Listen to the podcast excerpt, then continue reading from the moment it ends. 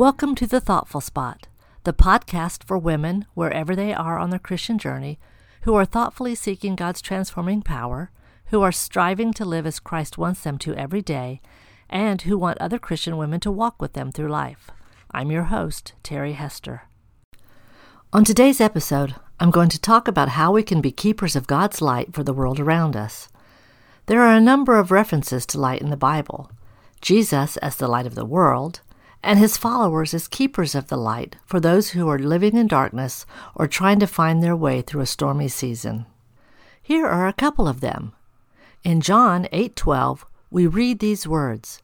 Jesus spoke to the people once more and said, "I am the light of the world. If you follow me, you won't have to walk in darkness, because you will have the light that leads to life." And in Ephesians 5 7 through 9, the Apostle Paul writes, don't participate in the things these people do. For once you were full of darkness, but now you have light from the Lord. So live as people of light. For this light within you produces only what is good and right and true. I am drawn to lighthouses, and because I live in a state with a lot of coastline, I've had the opportunity to visit several without needing to travel far from home. There are a few lighthouses I've only been able to view from afar, but there are others I've been blessed to see up close. I've had the joy of climbing the steps inside a variety of lighthouse towers, and I have seen some amazing views from the balconies near the top of those I have climbed. Lighthouses have played an important role in history, and many exciting stories can be told about the courage, strength, and endurance of the men and women who served as keepers of the lights.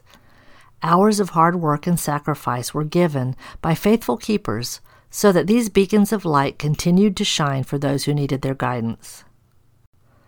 Have you ever felt like you were in the middle of a terrible storm? Have you ever felt like the circumstances in your life had thrown you into darkness? Have you ever felt like you needed a beacon of light and hope? We have been living through a strange and frightening time, and some of you may feel like you are living in total darkness.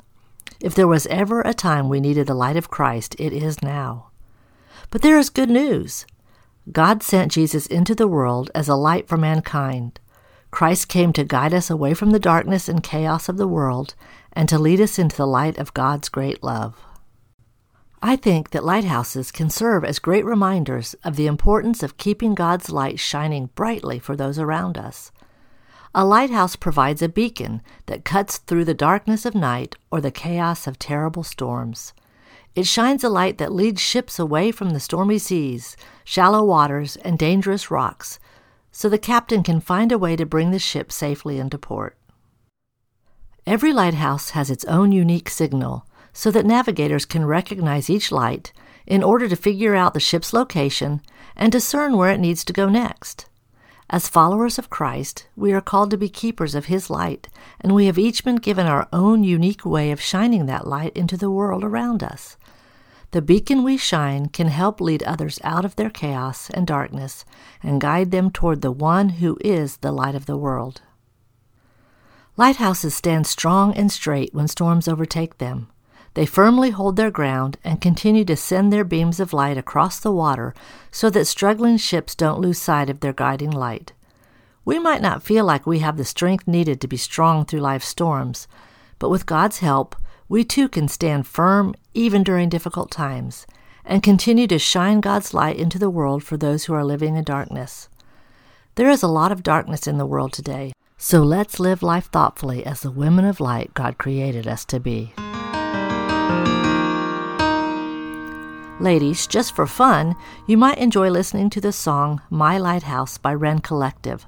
I'll include a link in the show notes. Thank you for listening. If you enjoyed today's episode, please subscribe to the podcast, give it a five star rating, and tell your friends about it. The Thoughtful Spot can be found on Apple Podcasts, Spotify, or wherever you are listening now. Links to my website and my Facebook page can be found in the show notes. The podcast theme music was written and recorded by Jared Hester.